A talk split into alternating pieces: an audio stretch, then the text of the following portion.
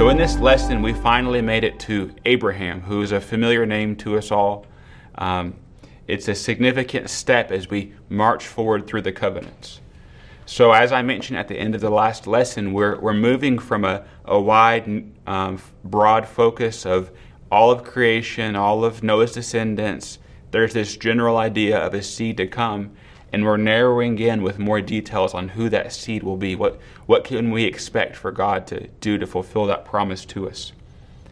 Um, one thing that becomes increasingly clear, I was talking to a friend recently, and he said, It's like you read the Bible and everybody's a failure until you get to Christ.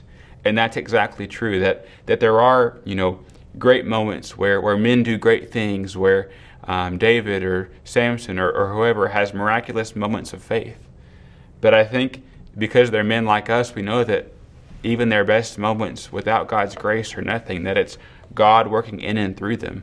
That God, like He made with Noah, has made an everlasting covenant, an everlasting determination, a promise within Himself to redeem a people for Himself. And it's in that gracious God that's given of Himself to us that we can find hope and grace. So if we consider what's happened between uh, the time of Noah, uh, where we left off in Genesis 9, to now I'm in Genesis chapter 12. There's about 400 years' time. So for us, you know, we could read these chapters in a handful of minutes, but four centuries have gone by between these two stories. Um, like I mentioned, there's a narrowing specificity that we see that, that Noah's line has increased, that the earth is being filled. We have recorded all the way until chapter 12 of this man named Abraham was born, or in chapter 12, Abram. We see that there's this promising a blessing for the earth, that it's not just his descendants through a narrow nation, but at some point, in some way, we'll find out in the future that all of the earth will be blessed through Abram, through Abraham. Um, one warning before we go forward is that it's so easy to read these stories independently. So if you imagine yourself kind of like I do, you read two or four or six chapters each day in your Bible that it's easy to just read a few chapters and then to go on. The next day to read a few. Maybe you miss a couple days because you're busy or traveling and you pick back up that you've forgotten sort of the continuity of the book of Genesis. So uh, let's always remember that this is one book written by one God who has one united plan. So all of this, it, it fits together. It's been divinely crafted to tell a single story about the supreme object of God's love. That's His Son. That's the one who we will see revealed in the weeks to come. And so, with that bright spot, that promise of God's Son, we also see a long line of men. So, if we were to go back and read the genealogies, we would see this person was born and they married and they had relations with their wife. They had sons and daughters, and then they died. And then this person was born, they were married, they had sons and daughters, and then they died. And it's over and over and over. It's like this cycle that God's trying to say, and then they died. To reinforce that point that we live in a fallen and corrupt world full of death, full of suffering, that He gives good gifts to us like family, like children, but without that promised seed that will come, that there is no hope for any of us. So, one word about the covenant with Abraham is that it's a sort of unique covenant in that it's in three different sections in the scriptures that we'll look at. So, it's too much for one lesson because there's so much to it. It's so significant for the covenants to come. It's so significant even for the new covenant that we'll look at later on towards the end of this series. So, today in this lesson, we're going to be looking at Genesis 12 and Genesis 15. So, we'll make it through the context of the covenant we just talked about the expectation that there's this seed that Noah's descendants had children. They, they multiplied, they're filling the earth, and that Abram has come. We'll also look now at the immediate context. So, Genesis chapter 12, if you have your Bible, I'll just read a few verses from Genesis 12. Verse 1 starts out Now the Lord said to Abram, Go forth from your country and from your relatives and from your father's house to the land which I will show you, and I will make you a great nation. And I will bless you and make your name great, and so you shall be a blessing. In verse 3, I will bless those who bless you, and the ones who curse you I will curse. And in you all the families of the earth will be blessed. So basically, what we see here is the promise revealed. It's the promise revealed to Abram that God speaks to him in some manner, in some way, and he says, First, go forth from your country. So Abram was, as far as we know, just a man. It's not clear if he knew of the, of the sign of the bow in the clouds, if, if that had been passed down through generations. It's not clear that he had any interaction with God before this, that there was no you know, divine meeting or setting apart, but this was God coming down to Abram and saying, Okay, do this. So he says, Go forth from your country, leave your relatives, leave your father's house, go out on your own, separate yourself from this people that you're in, trust me and my promises, and I will make you a great nation. So when you leave your father's house, you're coming into, in one sense, me, your father. You're coming into my house, and I will give you many descendants. In that next, at the end of verse 1, we see the first promise of a land. So if we read forward and think forward, we, we can guess what this land is that it's the land of Canaan, um, most immediately promised to his descendants. But he says, Go forward to a land that I will show you. And he says, I will make you a great nation, and I will bless you. I will make your name great. So that we know if we read the Old Testament, people refer to themselves as Abraham's descendants. If we read the New Testament, we see even that the Jews in, in the book of Matthew call themselves sons of Abraham. He goes on, he says, You shall be a blessing. That, that in some way, that life with God and living closely with Him and Him choosing to bless you, it offers blessing to others. In verse 3, I will bless those who bless you, and the ones who curses you I will curse. And in you all the families of the earth will be blessed. So there's this sense in which Abram, because he was chosen by God, he was set apart, he has a certain protection from God. That whatever this specific promise means that God has given to him, it's going to be fulfilled, that he's, he's going to be guided through life with God's help. That those who seek to do harm, God will do harm to them. He will put a hedge around him and he will make him great. He will, he will preserve Abram to fulfill his promise to him. And then going on in chapter 12, the promises that um, God has made Abram acts on. He goes forward as he is told to. There's, there's various details and stories and, and recorded history. Um, going on then into chapter 15, this is, this is that initial promise that we just read made more fully confirmed. So, in the opening of Genesis chapter 15, let me read verses 1 through 7 it says, After these things, the word of the Lord came to Abram in a vision, saying, Do not fear, Abram, I am a shield to you. Your reward shall be very great. That sounds like a very summarized version of what we just read in chapter 12. Verse 2 Abram said, O Lord God, what will you give me since I am a childless, and the heir of my house of Eliezer is Damascus? And Abram said, Since you are given no offspring to me, one born in my house is my heir. Verse 4 Then behold, the word of the Lord came to him, saying, This man will not be your heir, your heir, but one who will come forth from your own body, he shall be your heir. So it's this sense in which God is talking to Abram, Abram's talking to God, and Abram says, Okay, I mean, it was divine, it was miraculous in the way that you spoke to me in Genesis chapter 12, but I'm not really sure what to make of that. I mean, you've given me this promise, you told me you would bless me. All this time and trouble has gone on, and I've seen nothing of your promise. So it's almost like he says, Where's the promise? What evidence do I have that you're going to fulfill this? So it says um, in verse 4 Then behold, the word of the Lord came to him, saying, This man will not be your heir, but the one who will come forth from your own body, he shall be your heir. We just read that. But then verse 5 This is the sign that he shows him. And he took him outside and said, Now look toward the heavens and count the stars if you are able to count them. And he said to them, So shall your descendants be. So God doesn't just say you're going to have an heir and your line's going to continue, but your descendants are going to be as great as the stars. And then verse 6, we'll cover in, in just a few minutes, but it says, And then he, Abram, believed in the Lord, and he reckoned it to him as righteousness.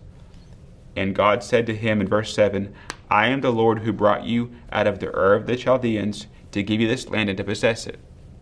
So we see the same type of promises that God gave to Abram in chapter 12 now here listed out more explicitly. So he says, I'm going to, to give you an heir, one of your own uh, direct descendant between you and your wife that's going to carry on this line for you. And through him, through your descendant, through your line, all the nations of the earth will be blessed. That I'll give you this specific land, that I called you out of the land where you were with your fathers, and I'm going to give you something much greater. That God has made this promise, and He's promised He's going to fulfill it. That His descendants will be as many as the stars. So that was the promise to him. He will have descendants as numerous as the stars, that there will be this sense of blessing of, of God on God's people through the line of Abraham. Um, going back then to verse 8, he says, O Lord God, how may I know that I will possess it? So God, in some ways, increased his promise and said, I'm not just going to do these, you know, general things that could be a number of things. Here's my specific promise of increasing you as many as the stars. But verse 8, Abram asks, How do I know? What's the, what's the deal? What's the promise? What's the guarantee that I have? And this is where God makes a covenant with Abram, starting in verse 13. God said to Abram, Know for certain that your descendants will be strangers in a land that is not theirs, where they will be enslaved and oppressed for 400 years. But I will also judge the nation whom they will serve, and afterward they will come out with many possessions. As for you, you shall go to your fathers in peace. You will be buried at a good old age. Verse 16 Then in four generations they will return here, for the iniquity of the Amorite is not yet complete. In verse 17, here's, here's the covenant being enacted. It came about when the sun had set that it was very dark, and behold, there appeared a smoking oven and a flaming torch that passed between these pieces. These pieces refers to some verses that we skipped in, in verses 9, 10, and 11, where Abram cut some animals in two as God had told him. Verse 18 of chapter 15. On that day the Lord made a covenant with Abram, saying, To your descendants I have given this land, from the river of Egypt as far as the great river, the river Euphrates. And then he goes on and explains more about the river and the land and the people and what Abram can expect. So this is a very significant. So in our second lesson, we mentioned about you know certain times and certain covenants that animals were cut in half, that the parties of the covenants walked through. That in this case we see it was a flaming oven and torch, and what exactly those symbols represent or mean, we can't get into here. But the significance is that Abram, a deep sleep fell upon him, that he was put to sleep so that it was God who made the covenant with Abram that he walking through the pieces signified that he would fulfill this promise to Abram, that he would fulfill every detail that he had just laid out for him. So there's a few significant things that he says. He says, going back, of what Abram can expect about his descendants. He said, Know for certain that your descendants will be strangers in the land that is not theirs. They're going to be enslaved. So if we read on in the, the chapters to come, in the books to come, we can expect for Abram's line, Abram's descendants, to be in slavery. But God promises, I will judge this nation, I will bring the people out. And that's exactly what God does, as we'll see in the next few lessons.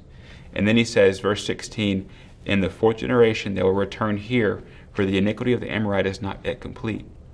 So God says, even though from a human perspective you would say, don't send my people into slavery, don't send them into a foreign land, but God says they're going to go there. I can already tell you what's going to happen. But I'm going to bring them out in a miraculous way. I'm going to return them to this very spot that you're at. And he gives the covenant, and then I'll repeat it again. He says, To your descendants I have given this land, from the river of Egypt as far as the great river, the river Euphrates. So God has given Abram a line, a promised line of people. And he says, You will have as many descendants as the stars in the sky. And in addition to that, he gives them a land, he, gives them a place and says, This is going to be yours. I will make sure that it happens. I have made this covenant with you, uh, swearing it almost as it were by myself, that I can guarantee that it's going to happen. And because this covenant is with Abram and it's with his descendants, that at some point in time, Abram's going to die. Abraham is going to die. And that God has to continue on the covenant. He has to remember what he's promised to Abram in his line. He has to remind people of what he's promised, and he has to do it because God cannot make a promise and not fulfill it. So that's what we'll see. We'll, we'll go on to Genesis chapter 17 in the next lesson. We'll talk about um, God fulfilling the covenant, of giving a specific sign, of giving a little bit more um, instruction or detail to the covenant. So Abram's been given a people, a purpose, and a plan, just like with Adam, that there's this sense in which God has set himself to have this seed come, that he follows these, these patterns of sharing his dominion, sharing his creation with the heads of his covenants. The significant verse that I want to talk about that we've read already, but that I said we would come back to, is chapter 15, verse 6. Then he believed in the Lord, and he reckoned it to him as righteousness. That Abram believed what God said, he took him at his word, and it was counted to him as righteousness. So that's significant because in some ways we can read these, these stories, with these covenants, these people from so many thousands of years ago, and it'd be easy for us to look at them and say, well, you know, they just happened to get lucky and get chosen by God and they, you know, did their best and they're going to go to heaven because of what they've done. But if we know anything of the life of Abram, that we know that's not true, that he, he had many obvious sins. He had many ways in which he faltered and fell. He even had ways in which he, he didn't trust God. He didn't believe God and take him at his word.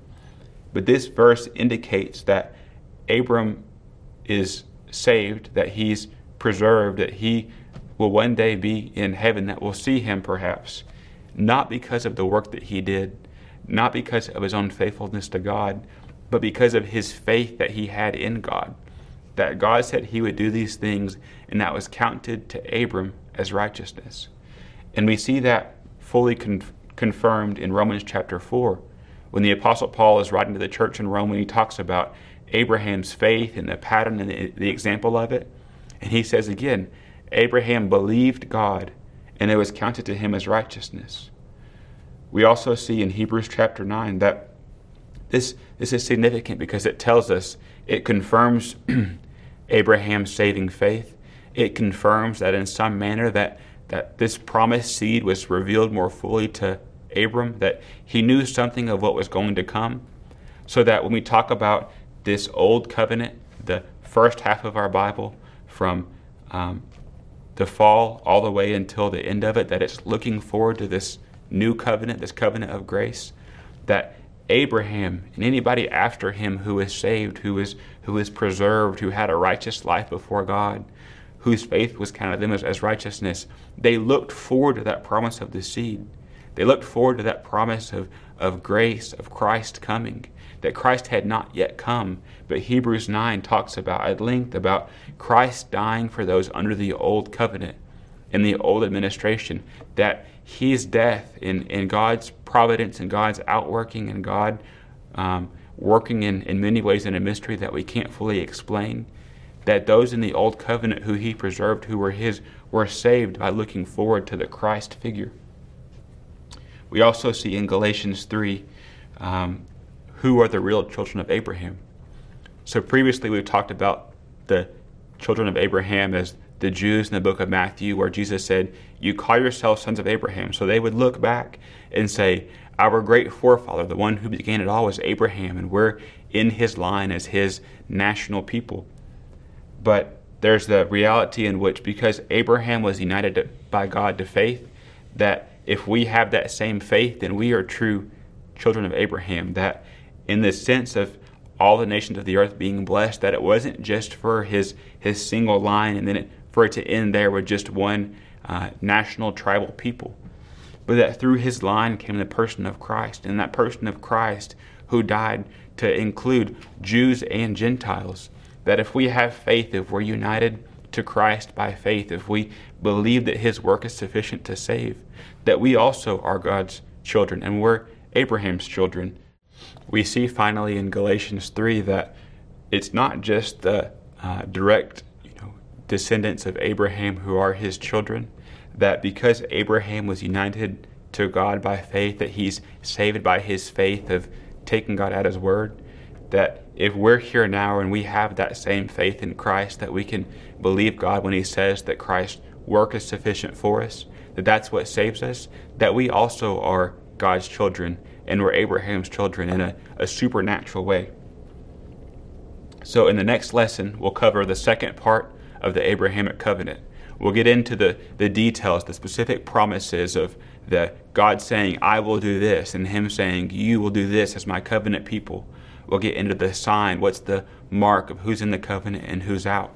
We'll even start to look a little bit about looking forward in the future, how the covenant with Abraham changes uh, the covenants to come through his descendants, how those promises begin to be fulfilled, how that Messiah figure becomes specified. So, if you've enjoyed this lesson, uh, but you have a question maybe, please, um, if you're on a, on a media platform, you can ask a question below in the comments. Or if you're on our website watching this, there's a contact submission page. And these lessons are recorded as a series, so we're filming them sort of successively. But we'll wait and do one final lesson where we'll answer any questions that you all may have to try to be as clear as possible. So thank you for watching. Continue reading. We'll go on um, in the book of Genesis. So continue reading about Abram and his line and his descendants and what's to come. And we'll see you in the next lesson. God bless.